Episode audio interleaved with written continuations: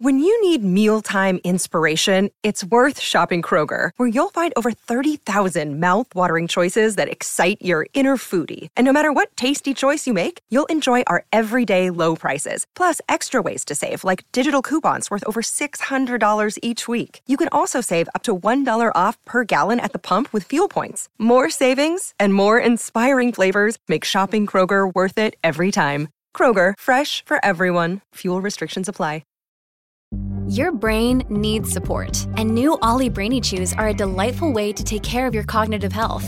Made with scientifically backed ingredients like Thai ginger, L-theanine, and caffeine, Brainy Chews support healthy brain function and help you find your focus, stay chill, or get energized. Be kind to your mind and get these nootropic chews at olly.com. That's O L L Y.com. These statements have not been evaluated by the Food and Drug Administration. This product is not intended to diagnose, treat, cure, or prevent any disease.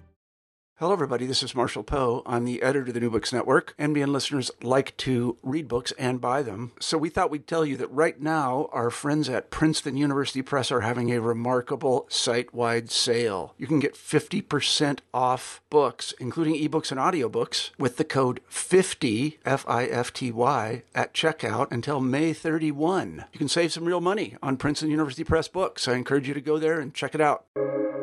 Welcome to the New Books Network.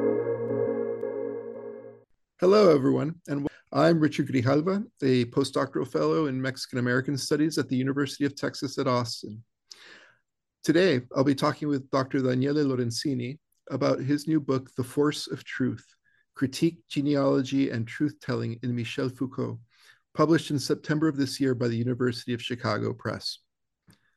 Dr. Lorenzini is Associate Professor of Philosophy at the University of Pennsylvania educated in Italy at the Scuola Normale Superiore, the University of Pisa, as well as the University of Paris 12 and the University of Rome, from which he jointly earned his doctorate. Before joining the University of Pennsylvania in 2022, he was associate professor of philosophy at the University of Warwick in the UK and co director of the Center for Research in Post-Kantian European Philosophy. At present, he is at the Freie Universität in, in Berlin on a Humboldt Research Fellowship. He is the author of La Force du Vrai de Foucault à Austin, as well as Ethics and Politics of the Self, Foucault, Hadot, Cavell, and Jacques Maritain and Human Rights. The later two of these books are currently under preparation uh, for English translation and publication. Besides authoring dozens of articles and book chapters, he has edited or co edited 13 collected volumes, he is part of the editorial team at the journal Foucault Studies and is a co editor of two series the Chicago Foucault Project with the University of Chicago uh, Press and Philosophie du Présent with Vrin in, in France. Uh, Dr. Lorenzini, welcome to the show. It is a privilege to have you on. Hi, Richard. Thanks so much for having me. So, I, I wonder if you could begin by telling us a bit about yourself, uh, your work, and how you ultimately came to this text, The Force of you, Truth? Yeah, of course. Um, so I guess that my encounter with with Foucault dates back to uh, to my undergraduate years in Pisa, uh, and Arnold Davidson came to Pisa at the time. He was also a professor at the University of Chicago, and uh, he gave this course on Foucault and the history of sexuality uh, and I took the course and I kind of um, it was the moment for me in which I realized that I was really interested in in Foucault and in knowing a bit more and reading a bit more um, about him. And then, uh, of course, you know, uh, stuff happened. I I wrote my uh, PhD that then become uh, the book Ethics and Politics of the Self that you mentioned uh, before. But I was always uh, kind of fascinated by this question, I should say, by the importance that uh, Foucault gives to the question of truth and of truth telling. And there's a an interview in 1984 where Foucault says, uh, so the interview is, is called um, uh, "The Care for the Truth," "Les Soucis de la Vérité," and Foucault says there, you know, like I've I've always cared about the truth. I always think that, you know, like part of my my job, part of the work that I was doing was uh, you know like to um, to be respectful of uh, the truth. And of course, this was very, uh, in a sense, very weird because so many people take Foucault to be uh, this kind of champion of postmodernism and postmodernism to be this position of, you know, relativism about truth, reductionism. They take Foucault to be claiming that everything is power, that truth is just an effect of power, uh, that it has no autonomy or no importance uh, for itself. Um, and so it was like this disconnect between my own reading of Foucault and the discourses on Foucault that I kept hearing that I think pushed me towards this question of what what does Foucault do with the truth? Uh, and how do we describe this project of a history of truth that uh, I think does characterize uh, most of his work in the 70s and the 80s, but that for some reason has never received sustained attention in the literature because people tend to focus on, uh, you know, uh, his work on the prisons and disciplinary power or biopolitics or the issue of sexuality. But I think that all of these projects are, in a certain sense, um, traversed by this more uh, uh, more general project of writing a history of truth and a genealogy of truth telling that that's a wonderful response because uh, you, you actually picked up on uh, on what the next question was was going to be. Um, and I, I, guess since you were since you situated the the the problem in that particular way um, besides specialists working in Foucault studies or in sort of this relationship between you know continental and analytic philosophy, so-called, um, did who did you anticipate would benefit from reading uh, this book? Well, it's a good question because it's always well, it's a question that your publisher always asks you, right, at at the very start. Um, and I guess that my answer here is that I think since Foucault is so um, constantly mentioned when it comes to discussing uh, our post-truth era, for instance, or uh, the problem of alternative facts, uh, or the problem of fact-checking, etc. I, I I think that there's a that there are certain lessons that we can still draw from Foucault, and instead of putting Foucault in the camp of, you know, uh, one of the reasons why we are now in a post-truth era, one of the reasons why uh, now people can talk about alternative facts or can say that facts don't matter, etc. I, I think that there's a lesson that we can learn from Foucault.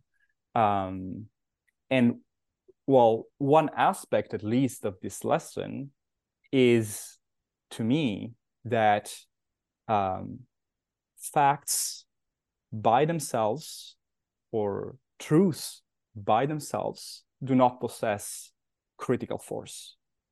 Critical force or critique is an activity that is more complex and that is based or draws from facts and truth, but in a in a in a way that uh, that is complex and it and it is sometimes lost in some of the current debates on fact checking, for instance, where it seems like getting the facts right is enough to convince people of like to do the right thing. And it's just not true. We know that getting the facts right is not enough. We know that facts by by themselves are not enough, are not critical forces. And the idea of calling this book the force of truth derives precisely from this, from the idea that um, the truth does not possess a force in itself and for itself.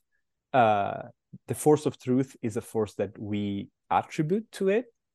And I think that Foucault's project of a history of truth is a project that uh, can help us uh, question and explore the ways in which we attribute a certain force to certain truth claims instead of others. that's that's fabulous. Um, it's it's a very ambitious project, uh, and and, uh, and it comes in at 124 pages. Uh, it's a very compact book, but there's so much going on in it. In it, um, it is one of the first systematic treatments of Foucault's research into truth, especially the analysis of parrhesia that he uh, parrhesia that he undertakes in various forms, especially in the extensive corpus of lectures, uh, namely the ones at the Collège de France, but also others, and, and, you mobilize these uh, very extensively.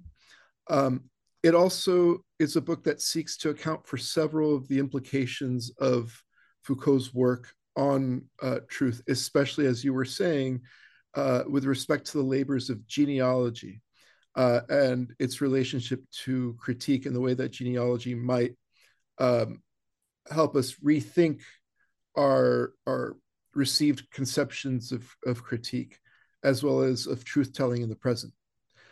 The book is divided into five chapters, and it begins with an introductory note on that, that, that is about writing the history of truth and truth telling. And in chapter one, you discuss the idea of truth as an event, uh, or that you find in Foucault uh, his understanding of truth as event. In chapter two, you discuss a central concept in Foucault's thought, that of regimes of truth, and you relate these two uh, games of truth, which we'll get into in a little bit. Uh, the third chapter, Truth is Force, inaugurates your analysis of parrhesia as a family of speech acts that bears a distinct set of defining conditions. Uh, that analysis extends into the fourth chapter, uh, The Dramatics of Truth. And then you finish in the final chapter, Critique and Possibilizing Genealogy, with an outline of the ways in which Foucault's project is not just a merely subversive or problematizing effort, but one that possibilizes. That is to say, it seeks to find the multiplicity of points of resistance or counterconduct that people can turn to in moments where governmental apparatuses and regimes of truth uh, expose their open spots or vulnerabilities.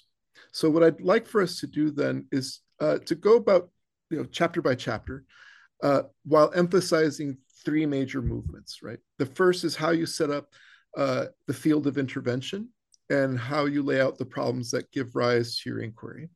The second one uh, is uh, the second movement is, has to do with your analysis of parrhesia as both a verbal and nonverbal speech act from the point of view of the perlocutionary. Uh, and what you do is that you elaborate some conditions that we, you would call that that that would make what you would call at one point in the book a happy speech act um, and in chapter five, in the book's conclusion, uh, you uh, you sort of extend beyond that and and begin to think about sort of what critique and looks like in terms of uh, Foucault's notion of genealogy. So it's a lot of terrain to cut through.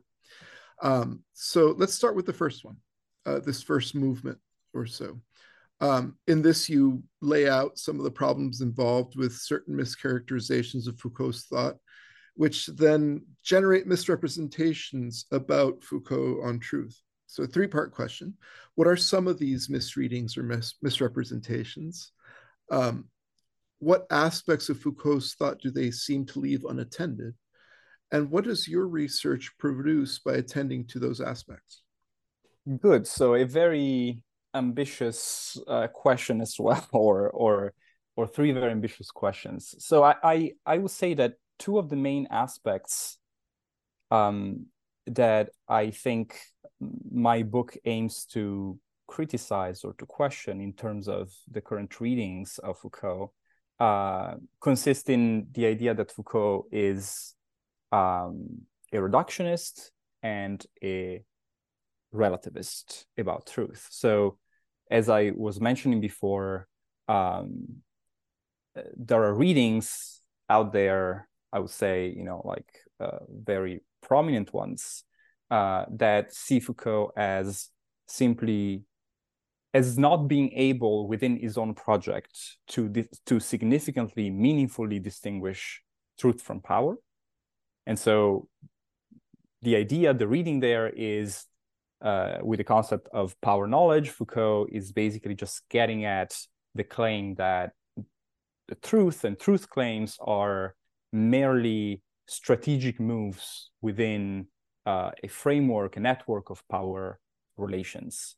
Um, and in relation to this, um, uh, to this criticism or to, to, this way of reading Foucault, um, the contribution that I see my book making is uh, making it clear that by distinguishing games and regimes of truth, and we will probably talk more about this in a minute, um, Foucault gives himself and has the resources to uh, distinguish truth from power and to acknowledge a certain autonomy of games of truth, while at the same time taking into account that no game of truth, no production of truth claim uh, of truth claims uh, can be separated from the larger social political context where it happens.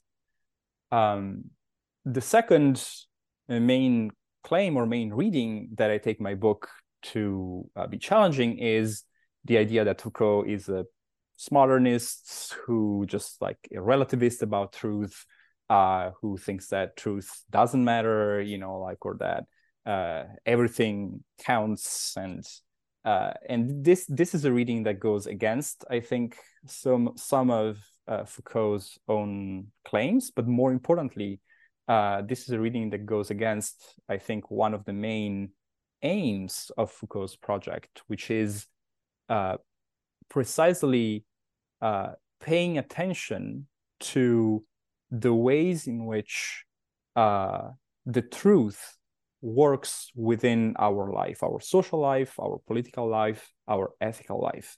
So Foucault is very far from saying truth doesn't matter, I want to criticize truth. I want to get rid of truth.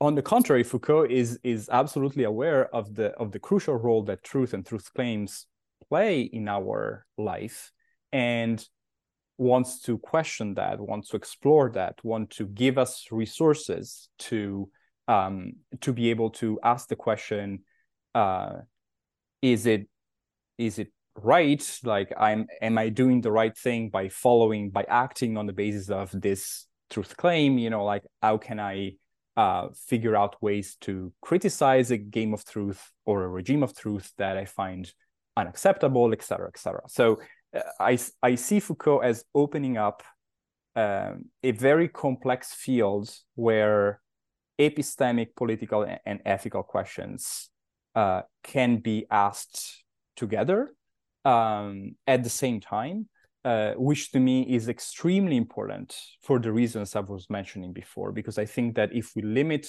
ourselves to the mere epistemic questions when it comes to truth, um, we lose sight of the ways in which truth and truth claims play a crucial role in our politics, in our ethics, uh, in the ways in which we are governed and we want to govern ourselves.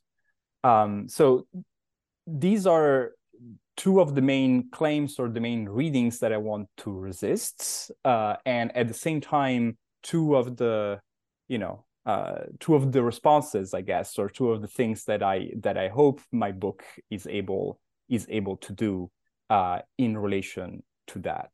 Um, and the third part of your of your question was was there a third part of your question there was and, and and maybe i think this is sort of more of a leading question going into the remainder of the, the interview right we're going to talk about how your research uh, what your research produces by by by attending to these different conceptions. So uh, that that was an unfair question on my part perhaps but um, well i can i i can give us uh, you know like i can give a spoiler or it's it's uh it's it's hard to say what my what my research will produce right? Because and, and it's part of, of of my work on foucault to actually pay pay attention to uh, the um, unforeseeable nature of some of the effects of our claims one once we put out our claims in the world right?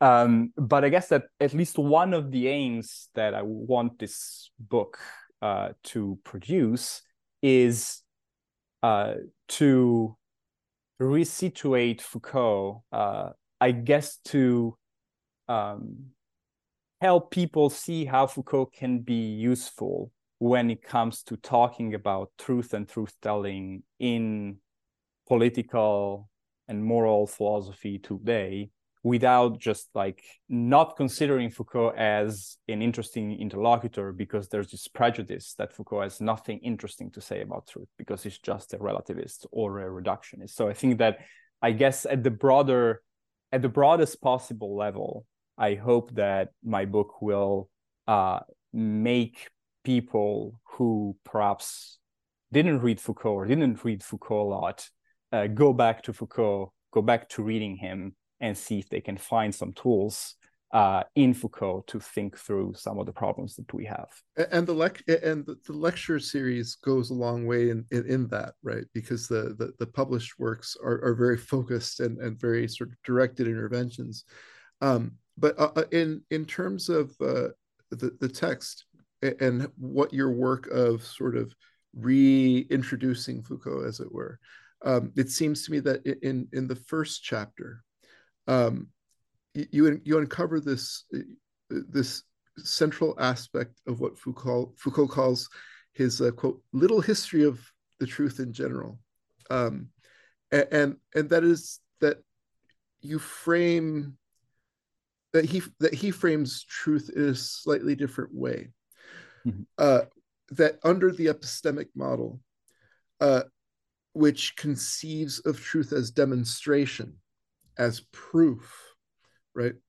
Uh, in Foucault, the stress on truth falls on the idea of it being an event, with each having different characteristics. Can, can you expand a little bit on this idea of event and and and, and kind of contrast a little bit the the characteristics between those two versions of thinking about truth? Sure, of course. Um, so I love this these these few pages that you find in uh, Foucault's course on psychiatric power, uh, his course of the Collège de France, uh, where he says, "Oh, you know, like I'm going to give you a little history of truth in general in, you know, ten minutes." Uh, so it's very um, uh, it's very snappy and it's very interesting. Um, and w- what he does there is to contrast two, he calls that positions of truth in our society, uh, what he calls truth demonstration. And the characteristic of this truth demonstration are that it is supposed to be uh, omnipresent. So it is supposed to be something that we can kind of find everywhere. Uh, and it's supposed to be, uh, at least in principle, universally accessible. If we do the right things, anyone can get at that truth uh, right? And and it's defined, Foucault says, in terms of a subject-object relation. It's defined in terms of you know as a as a knowing subject. Uh, I if I put myself in the position of knowing something, I should be able to, uh, no matter what, right?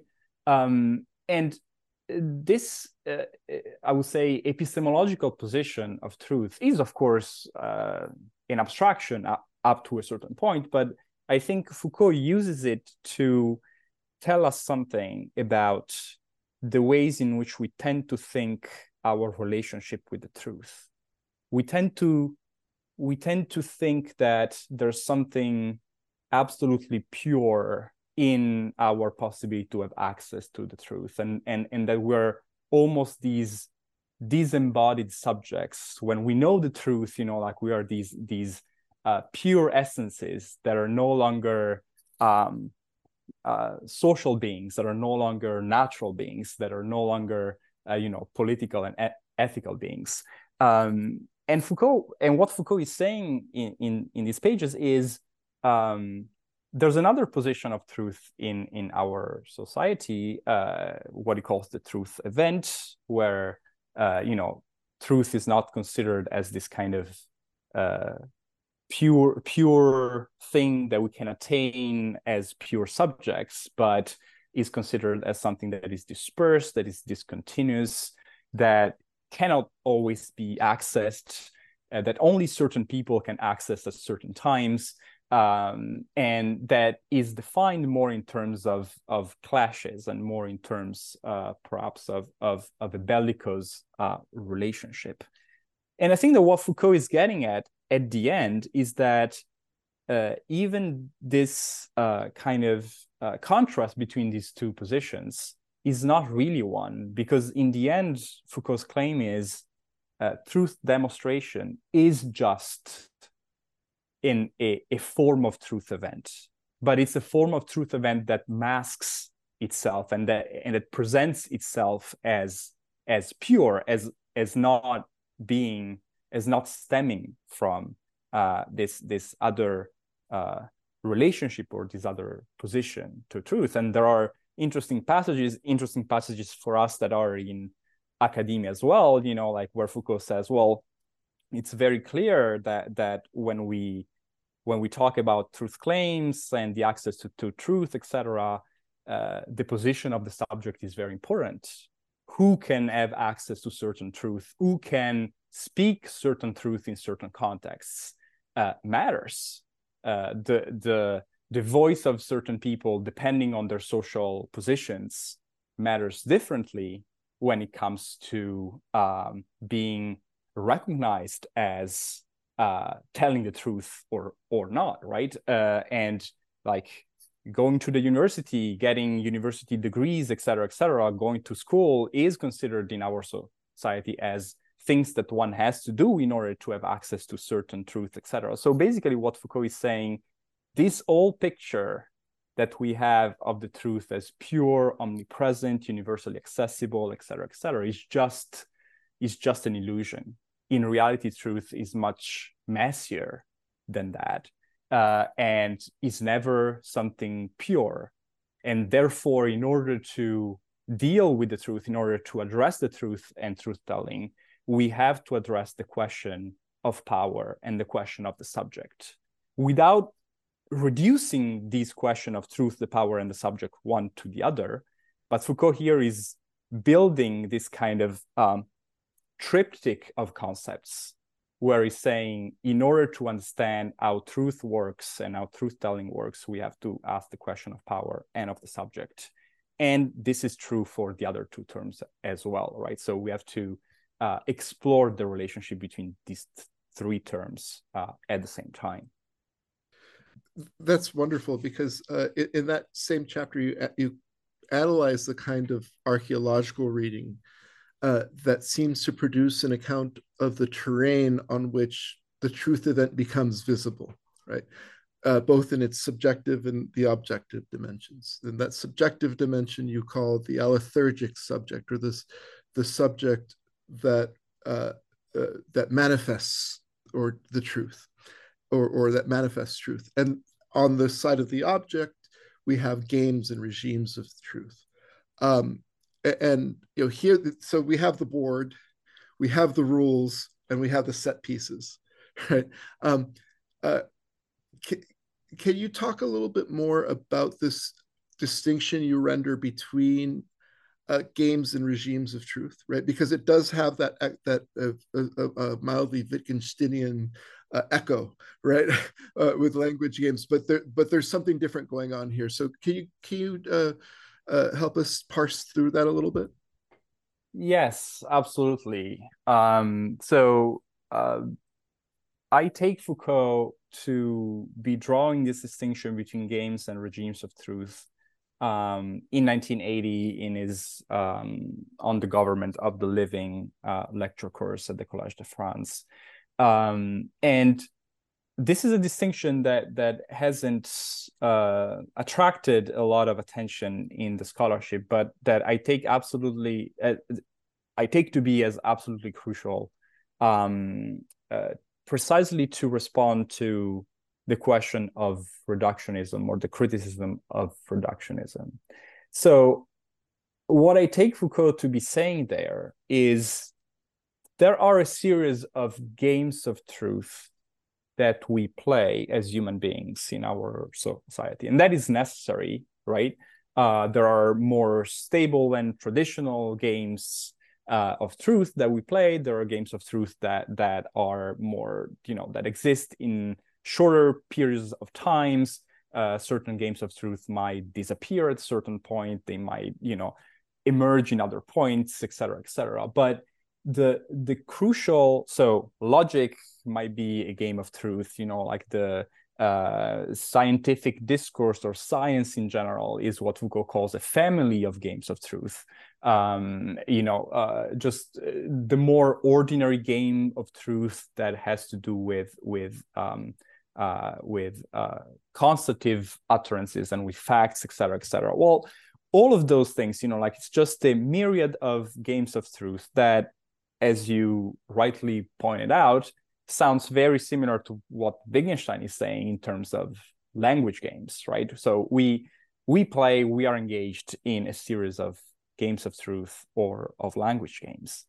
Um, and what Foucault says there in in in On the Government of the Living is really interesting because um, it's a clear response to all of the criticisms that that present him as a reductionist, because he says, well, there's a there's an autonomy in each game of truth in the sense that each game of truth has a set of rules and norms. They might be explicit or implicit doesn't matter uh, according to which uh, who is playing that game uh, can recognize whether something is true or false and foucault is saying this is something that we can understand from within the the game of truth itself. So the, there's no power here. There's no there's nothing else that is uh, entailed in the functioning in the kind of internal functioning of the game of truth. So with this foucault is is is basically like saying all of the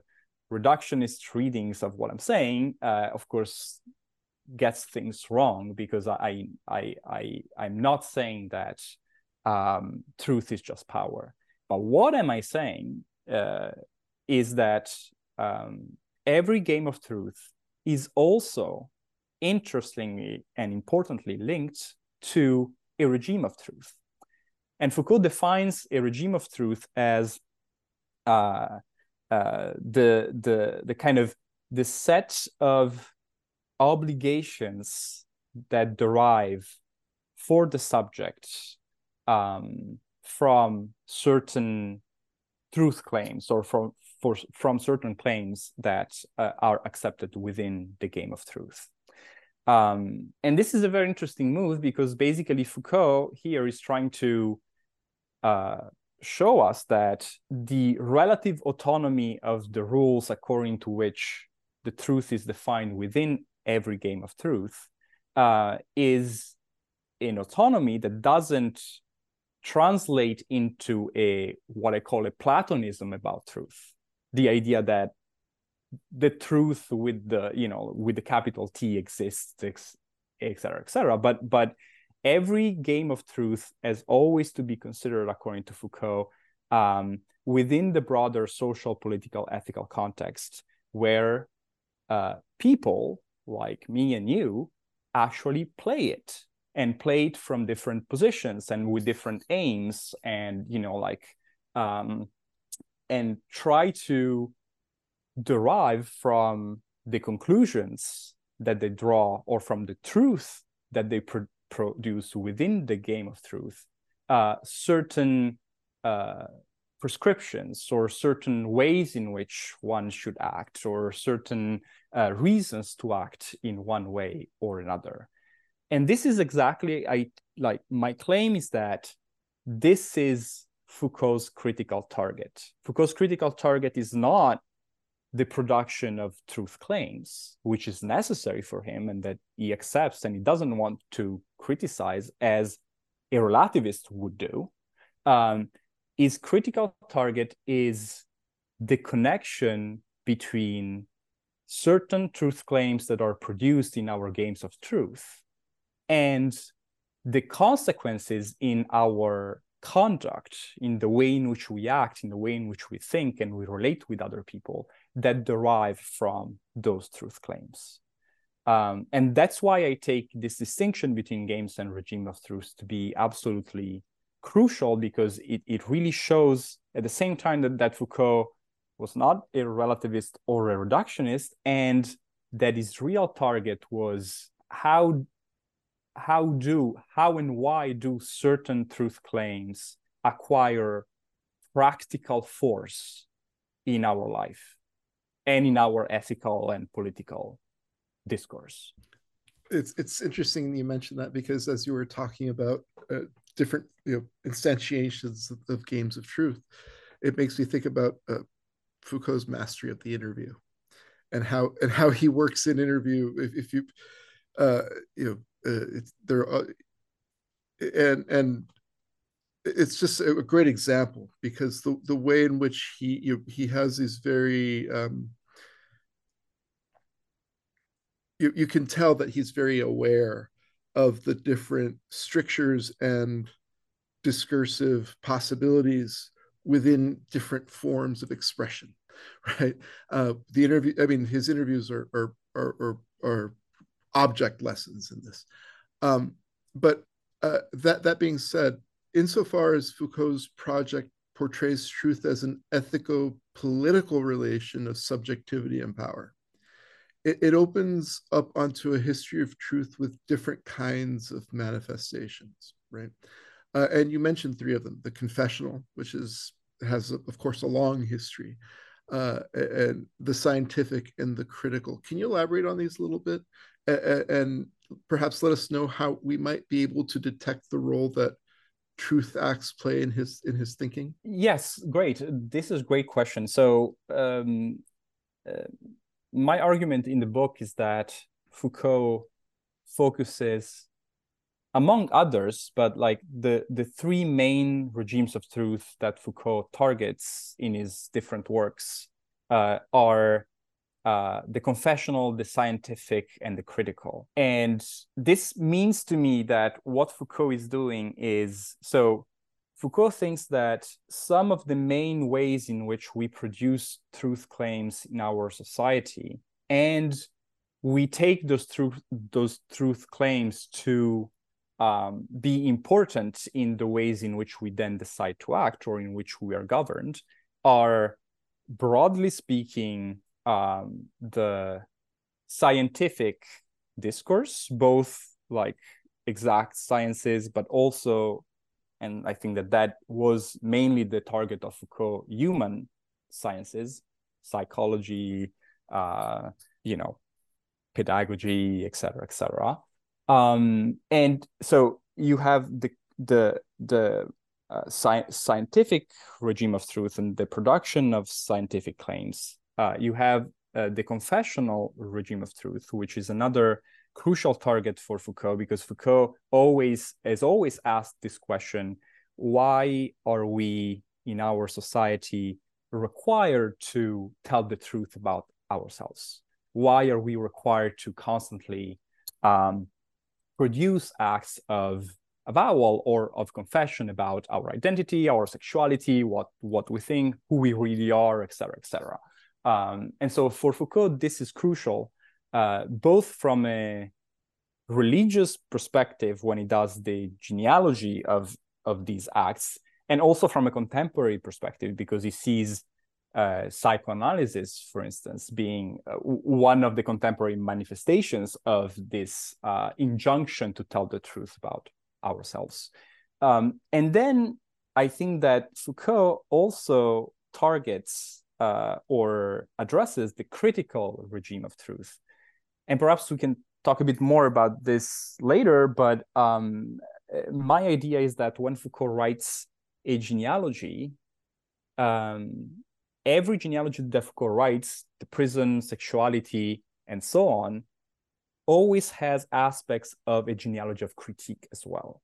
Always has aspects that focus on moments of critique and counterconduct against a certain regime of truth, against a certain mechanism of power, um, and I think that those moments are both empowering and possibilizing moments. We can go back to this later, but are also moments where Foucault is showing that critique itself should not be considered as a supra-historical, you know, activity, but it's a very much historical activity that needs to be questioned itself. And in certain sense, in order to be critical, one always has to be self-critical as well. So I take Foucault, broadly speaking, to be targeting these three main re- regimes of truth in our society and to be writing genealogies of them.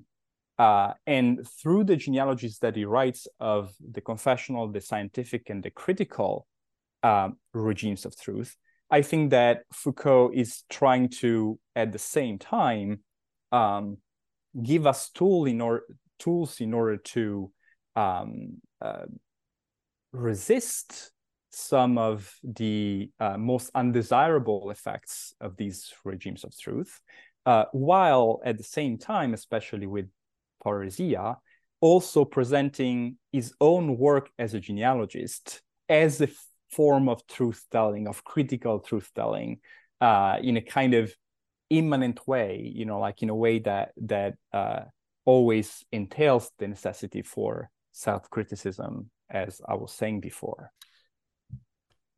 So I think a good place to go from there too is to sort of loop back to the alethurgical subject, right? It, it, that it, it, seems that the the the characters that populate uh, these genealogies, right, uh, in some way are related to alethurgical subjects. And I guess the, the question is, it would almost seem reasonable to to suspect that the that there are different ways to figure alethurgical subjects within these different regimes of truth. Um, uh, can you go into that just a little bit more, just to show sort of what what you know what does the alethurgical subject of confession look like over against the allothurgical subject of science of, of science look like? Yeah, that great. So um, Foucault introduces or coins this term alethurgy, um, and basically, like it's term that for him means the manifestation of truth. Um, and so when I coined the term alethurgic subject, what I mean by that is that in Foucault, uh, the subject uh, that is the target of these genealogies is never uh, you know, like a pure Cartesian subject. It's always a subject that is um, uh, asked to produce or to manifest different forms or different um, different truth or different truth claims. And so, of course, in, in the case of the confessional regime of truth, the alethurgic subject is uh, the subject that avows, and it might be, you know, uh, the monk in I don't know the fourth volume of the history of sexuality, um, uh, where Foucault, or in On the Government of the Living, where Foucault an- analyzes the different practices of avowal in uh, the in uh, the monastic communities of the first centuries of Christianity, um, where the point is to verbalize every single movement of one's thought because one cannot be certain uh, of what is right or what is wrong. If one doesn't verbalize everything because the act of verbalization itself uh, gives us certain indications about um, sinful thoughts right? So if if we keep all of our thoughts in our minds and we never ver- verbalize them, we might um, not be able to see that that that there's one that is sinful. But if we try to verbalize them to another person, we will then have a certain resistance to verbalize a thought that was sinful, for instance, etc., etc. So Foucault goes into all of these um, analysis of the ways in which avowal is uh, conceived and practiced uh, in uh, monasticism, you know, like in Christian monasticism, in order precisely to show the ways in which uh, um, Western subjectivity, up to a certain point, has been constituted as, you know, the correlate of this injunction to to constantly ver- verbalizes um, to co- to constantly verbalize one's own thoughts uh, and to tell the truth about oneself. Um, when it comes to the scientific regime of truth, uh, there you know like you have uh, the subject that is telling the truth in that kind of regime of truth is the subject that um, uh, ar- arrives at a certain conclusion after a demonstration, for instance, or after a certain experiment. Uh, and it's very interesting that Foucault, in his works on parrhesia, talks about Galileo also in, in a different way, because, of course, depending on the context, um, verbalizing or kind of manifesting a scientific truth can entail no risk at all or can be a political act right? Uh, so you have the example of uh, galileo there where uh, you know um, uh, claiming certain scientific truth when that entailed the risk of his life. Um, you know, like of course, uh, was for Foucault an act that went beyond the scientific regime of truth and and and uh, took on a certain parrhesiastic character. Um, and then, of course, you have the critical uh, regime of truth. It's very hard to just have an archetype of the of the alethurgic subject when it comes to the critical regime of truth, Foucault talks about many different subjects of critique within his genealogies. So you have, uh, you know, the uh, what he calls the revolt of the hysterics in psychiatric power. Uh, you have the you have Herculine Barbin as the hermaphrodite. Uh, you have uh, different forms of pastoral count, count, counter conduct, asceticism, mysticism, etc., etc. You have in the fourth volume of the history of sexuality, you have uh, virginity as uh, a way to kind of subtract or kind of um, uh, take your body off of uh, the social um, the social world, you know, like and and and uh, protecting it at least up to a certain point. Um, you have his writings on suicide, for instance. You have more controversial writings on, uh, you know, like death. Uh, you have his writings on um, the uh, the gay struggles uh, in the 80s and at the beginning of the 80s. So you you have a, a set of uh, critical figures in Foucault that I think is important to um, um, acknowledge because once again there is this discourse that tends to present Foucault as the philosopher of power and as the philosopher of power is everywhere. Uh, and I see Foucault more as the philosopher of resistance and as the philosopher of resistance is everywhere and critique is everywhere. And that's part of, of what I do uh, later in the book when it comes to parrhesia and the pos- possibilizing aspect of Foucault's project. And, and the, the, the, way that I, I noticed, uh, at least the way that one of the ways that you conclude this first movement, as it were, this little kind of pocket sized history of truth, as it um, uh, is that you kind of show us the way in which truth functions in Foucault's thought as a form of value or valuation with a particular mechanism. Um, uh, and that mechanism has to do with an affirmation of or, or an assent that something is true, uh, this assumption of a therefore, and then there's this you know aspect of submission. Um, and, and this seems to be a structure that might cut across in some way, but but can you tell us a little bit about that that i mean because it seems to me that that's a very kind of succinct uh, uh laying out of sort of the the how mm-hmm.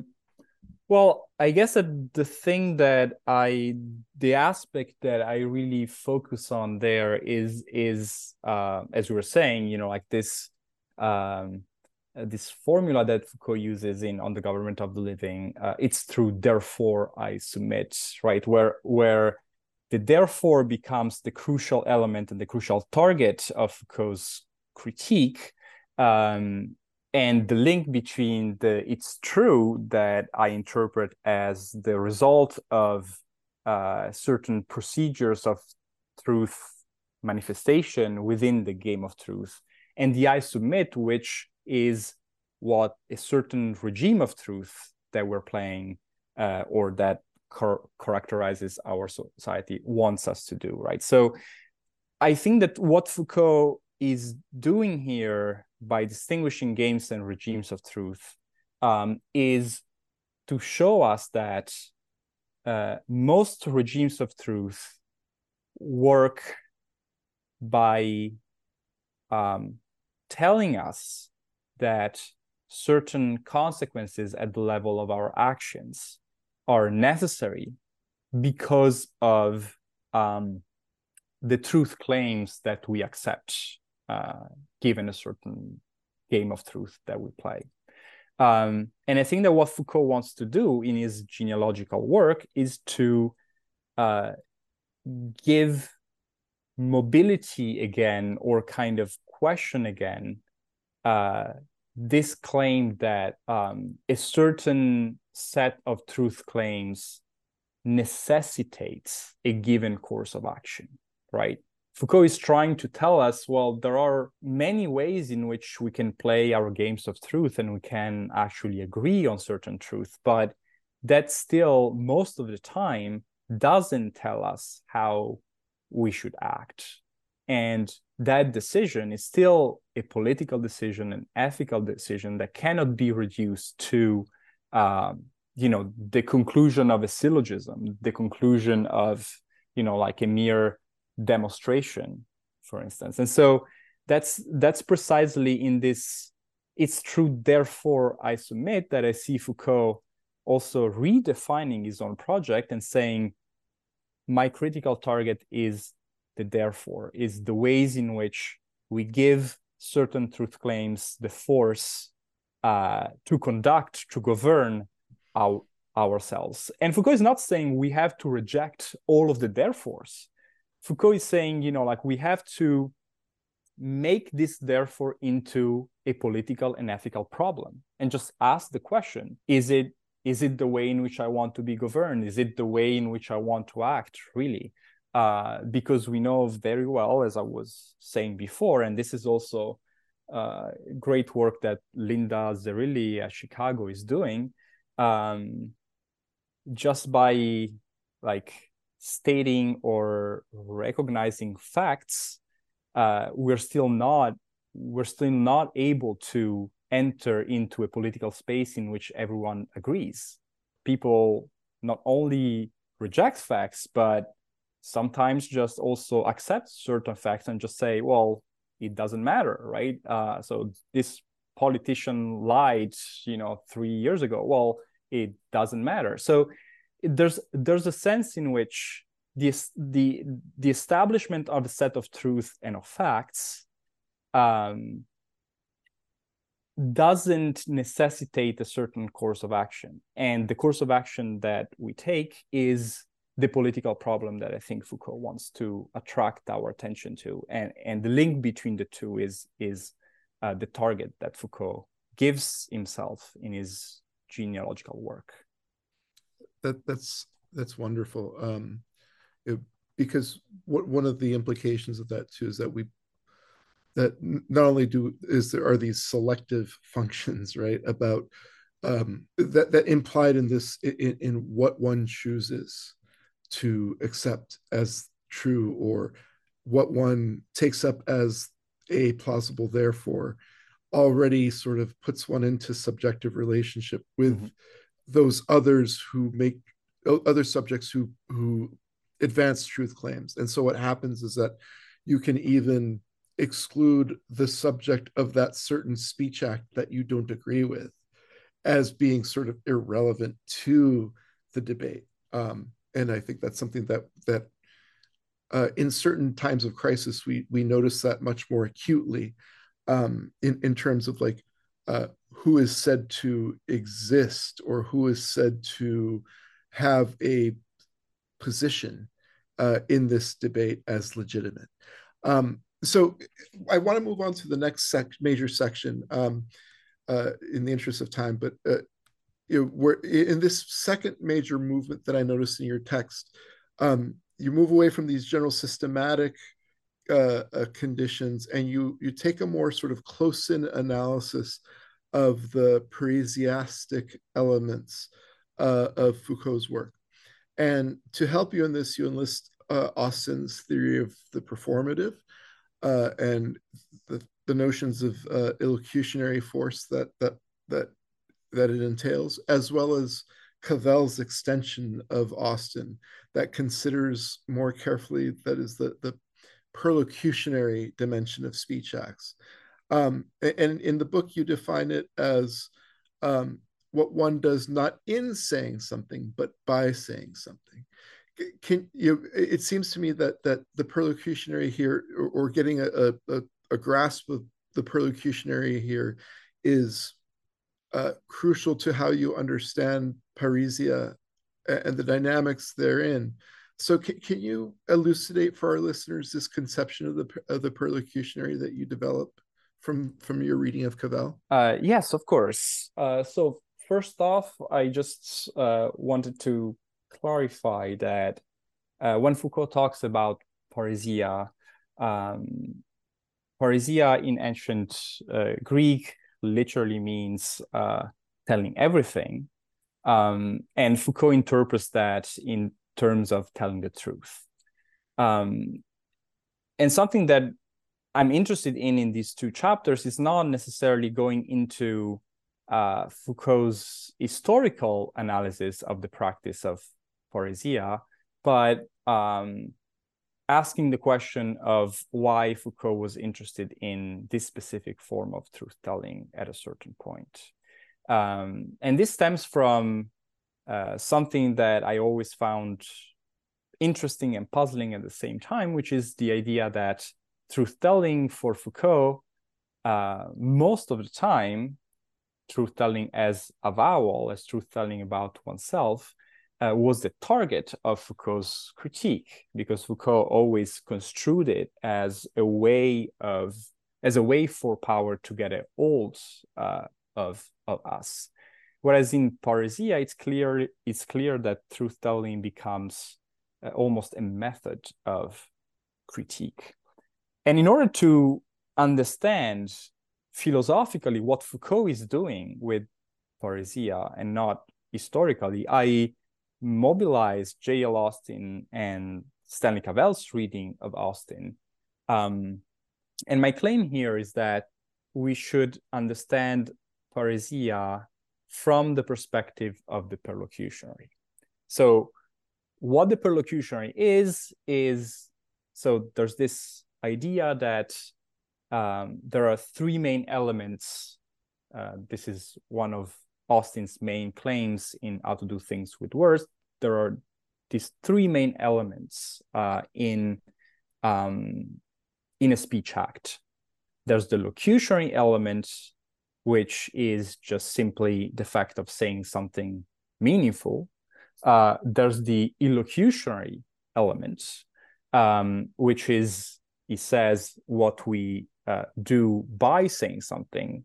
For instance, uh, by saying, uh, no, uh, what we say, sorry, in saying something. For instance, uh, when I say um, it's dark outside, I'm not only saying something meaningful, but I am also making an assertion, right? So, in saying it is dark outside, I am making an assertion. In uh, telling Richard, I uh, I promise that I will come to your house next time that I am that that I'm in Austin. Um, I am making a promise. I am promising, right? Uh, and that's the illocutionary side. Um, and then Austin says, well, there's there's this third kind of act that we perform most of the times when we say something, and it's what we do by saying something. So, for instance, um, I could, um, when I tell Richard, uh, you know, next time that I'm in town, I will come to your house um, I might have further aims. For instance, I might want to persuade Richard next time that I'm in town to invite me for dinner, right?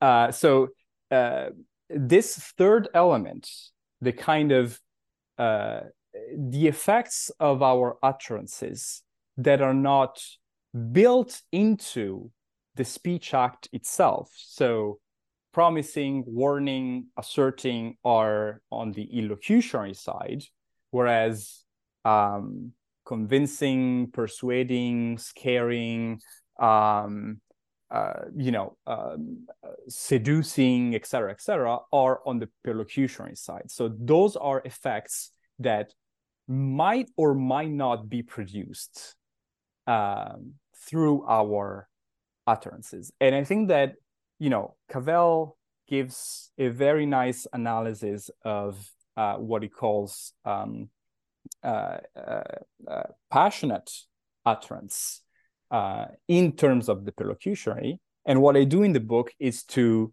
give a similar analysis of parrhesia uh, by focusing on the perlocutionary and on on the consequences of the act.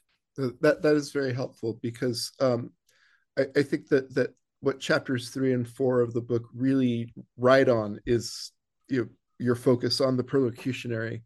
Um, and, and, what you do in those chapters is that you really pore through those lectures from the Collège de France and elsewhere, and, and this robust definition or set of you know uh, conditions for the possibility of parrhesia as a speech act emerges, uh, and it's through this partially through the reading or mostly through the reading of of Foucault's sort of intensive investigations into Greco-Roman text.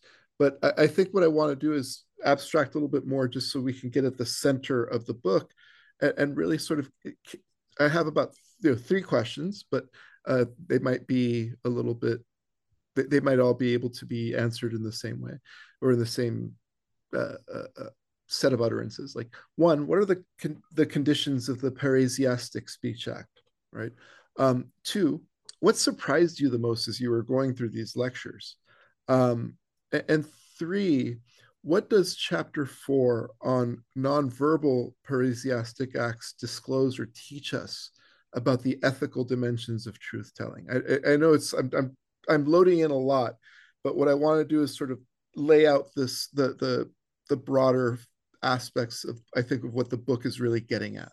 I'll do my best to respond while also being uh, brief, as brief as I can. So um, the conditions of the parrhesiastic act, which are to be taken as necessary but not sufficient, and this list is not to be taken as like a, you know, it's it's to be taken as an open list. Um, but what what I was interested in is to is uh, to to define um, the contours in a certain sense of this very specific speech act that Foucault seems to be so fascinated about.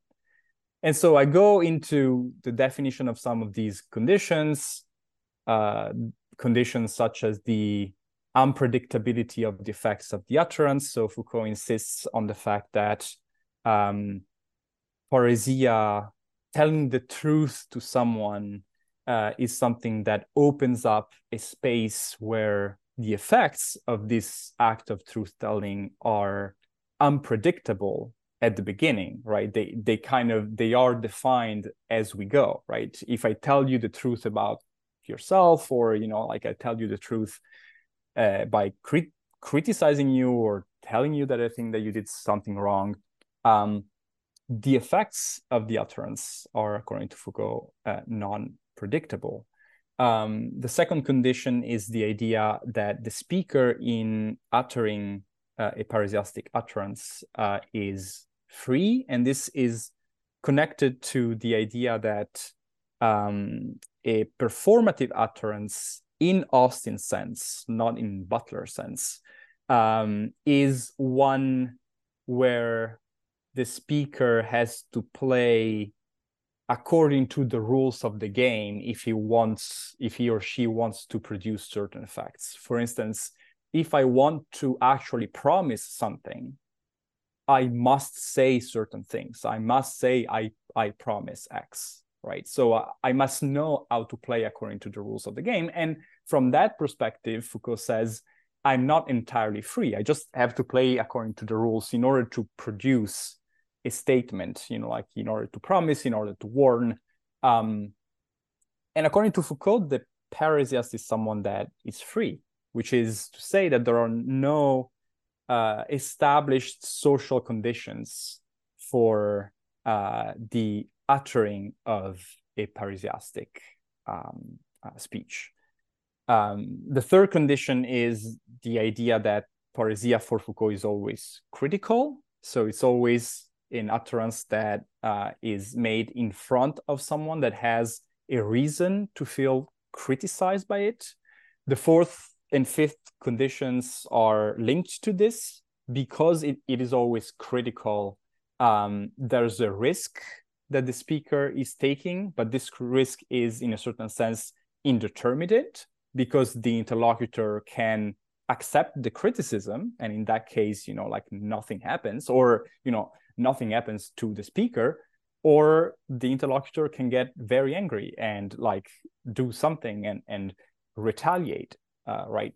Um, so there's these two conditions are linked. So risk on the one hand and courage on the other. So the speaker the parrhesiastic uh, speaker is someone that shows courage by deciding to tell the truth the sixth condition is what i call transparency and it's interesting because here I go a little bit into the complex ways in which Foucault tries to distinguish parrhesia from rhetoric.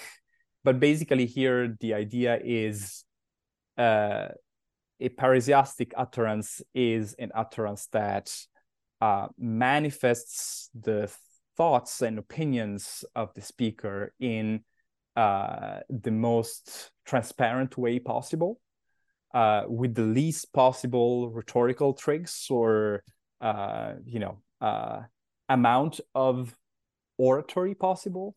Um, and the seventh and last condition is what I call alethurgy the manifestation or the eruption of the truth.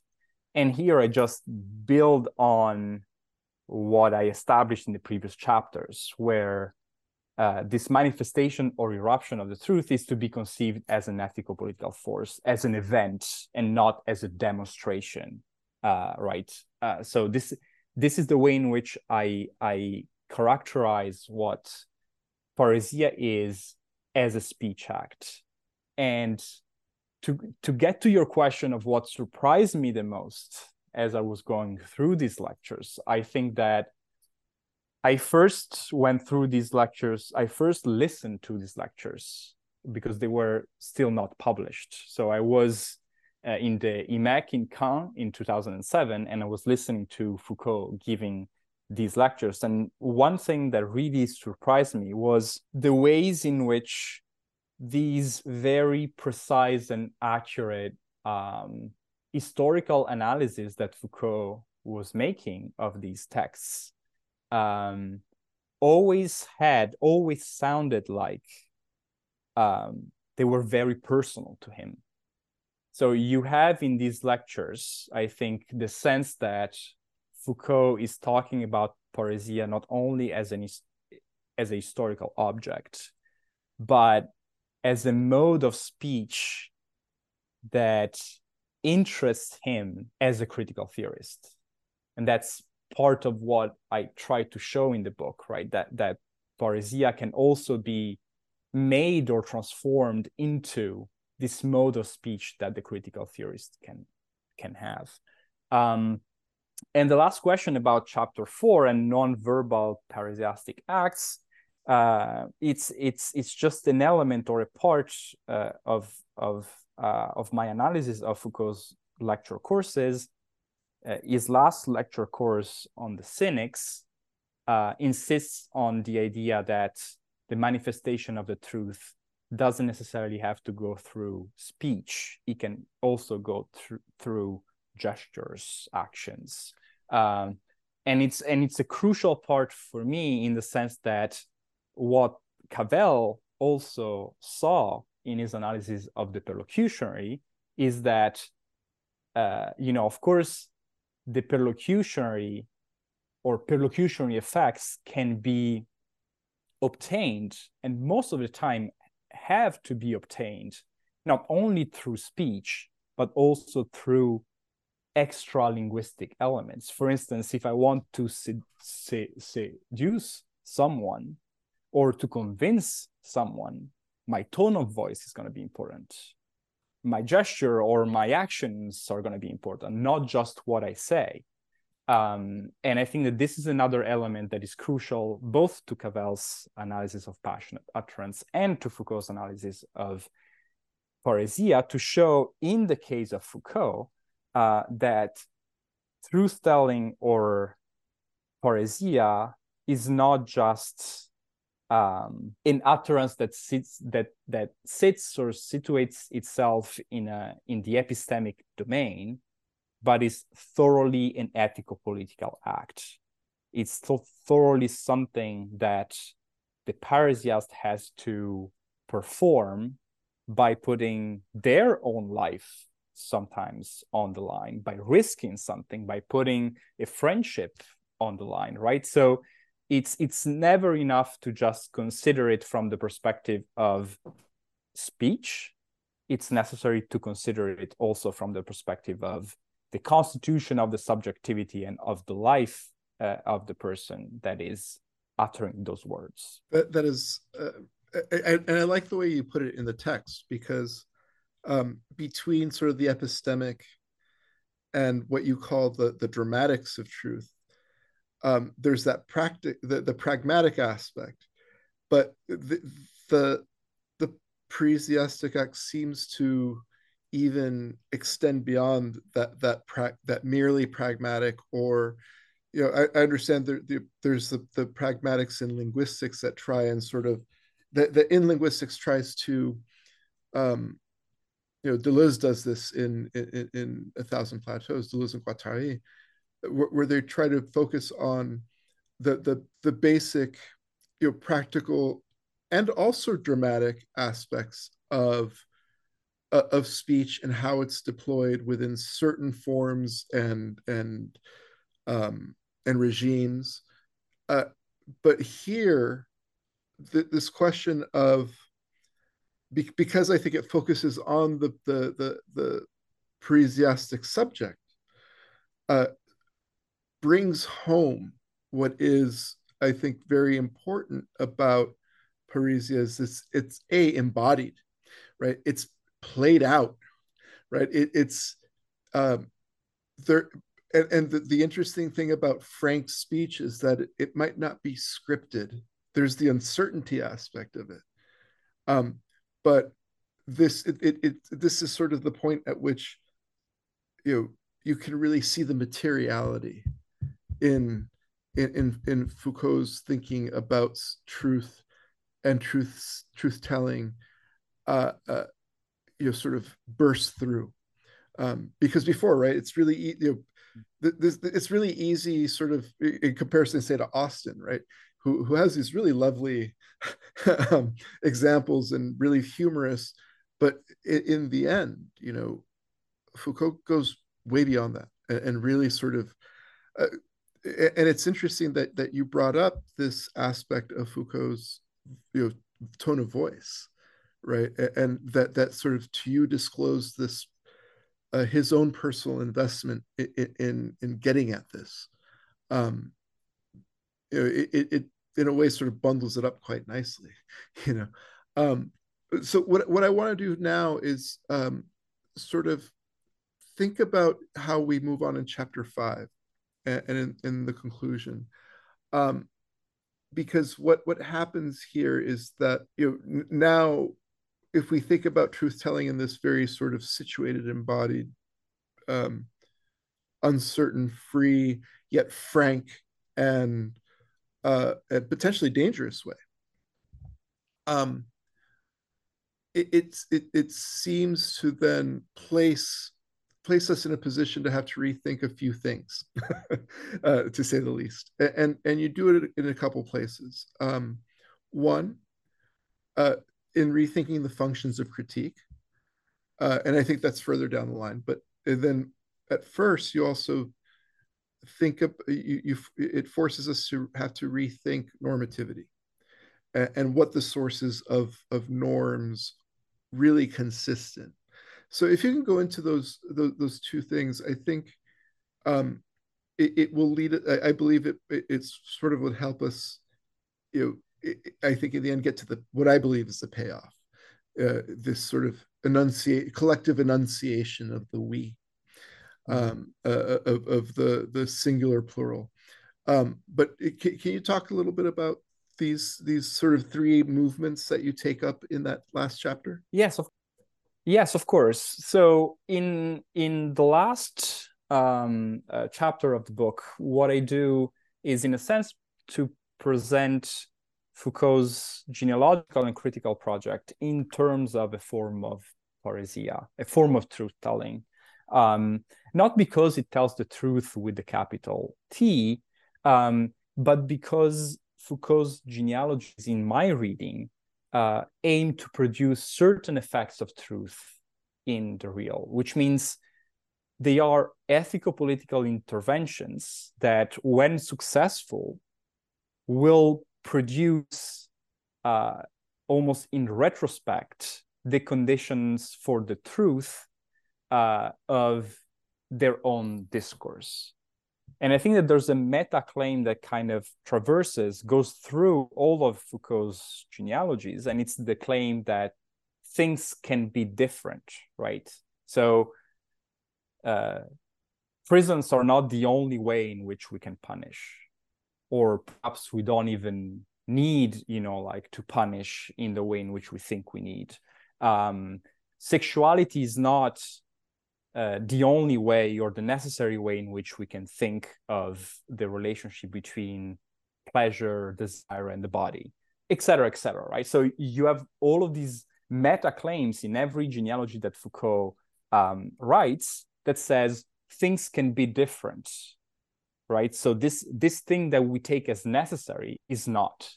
And I think that part of what Foucault is doing in writing these genealogies is to make them as uh, ethical political critical interventions.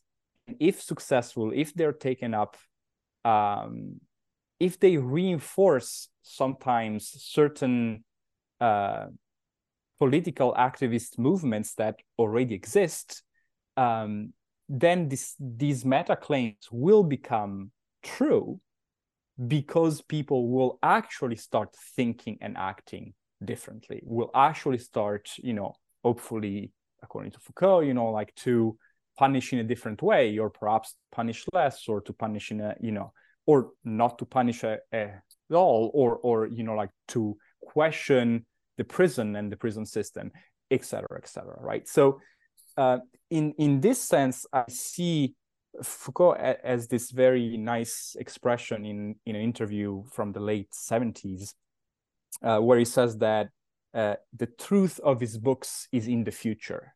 And and i take foucault to mean to mean this right? So the truth of their of his books is not necessarily in the facts or the historical narratives that they you know um, offer uh, but is in the effects that they can have on reality. And this is exactly what i uh, do the way in which i th- treat parrhesia and the perlocutionary in the previous chapters as well. So uh, that's the connection for for me between the two.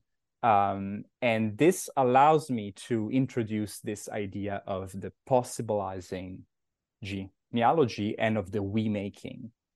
And the idea here is that uh, Foucault's genealogies not only problematize their targets, they do not only um, take a certain uh, phenomenon uh, and make it problematic for us, but they also at the same time provide us with certain tools or at least a framework um, uh, that allows us to see the possibility of no longer thinking, doing, acting in the way in which we do. And I think that they do so uh, by focusing on what I was mentioning before, which is different moments of resistance and counterconduct that existed in the past and that uh, still exist in the present against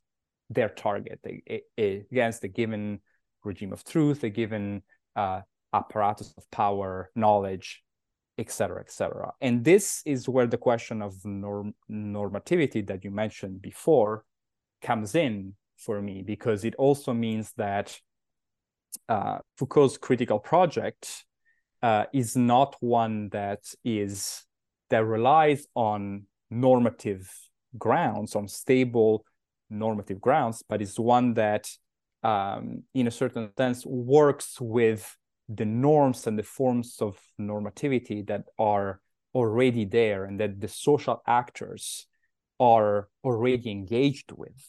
And of course, this means um, choosing a path that is very different from traditional critical theory, for instance.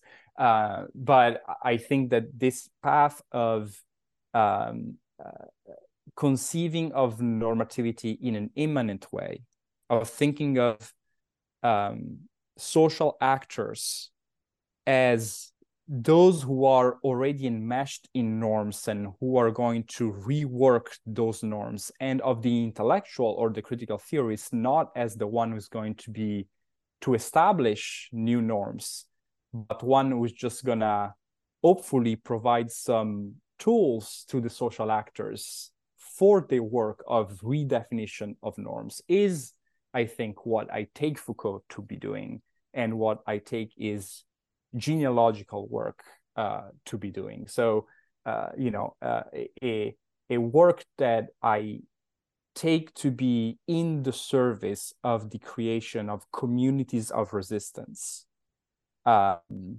or the strengthening of communities of resistance that already exist uh, by providing these communities uh, with new tools, new ways of interpreting uh, the word and reality, and also with the idea of these struggles have a past, have a history. Other people in the past have been struggling and fighting against the same power mechanisms. And so there's a kind of continuity, almost transhistorical continuity of struggles that I think uh, is empowering and from which I think a certain form of normativity stems. Mm-hmm. Well, it's interesting because um, the the way that you wind up you setting this out makes me think. A, made me think a couple of things. One that, uh, to some extent, um, communities in some way are formed along the lines of resistance. That it's not just that there are that there are communities and communities of resistance. That resistance helps constitute a community uh, of sorts, right? Um, and and secondly is that there is this project you know this through line in foucault right where uh, you know you know early on in his or sort of the midpoint of his project he talks about um you know he he writes to become something else somebody else or something other right? Um and, and that aligns very much with sort of this effect that's that that the that this form of genealogy seems to be producing and also in line with a certain form of spirituality right? Where where where spirituality becomes in foucault's version a form the, the the the means by which one uh, lives out this will to become something else or to become somebody else or, or to will to be transformed um, and, uh, you know i know Rabanel was uh, had had written an article you know several years ago about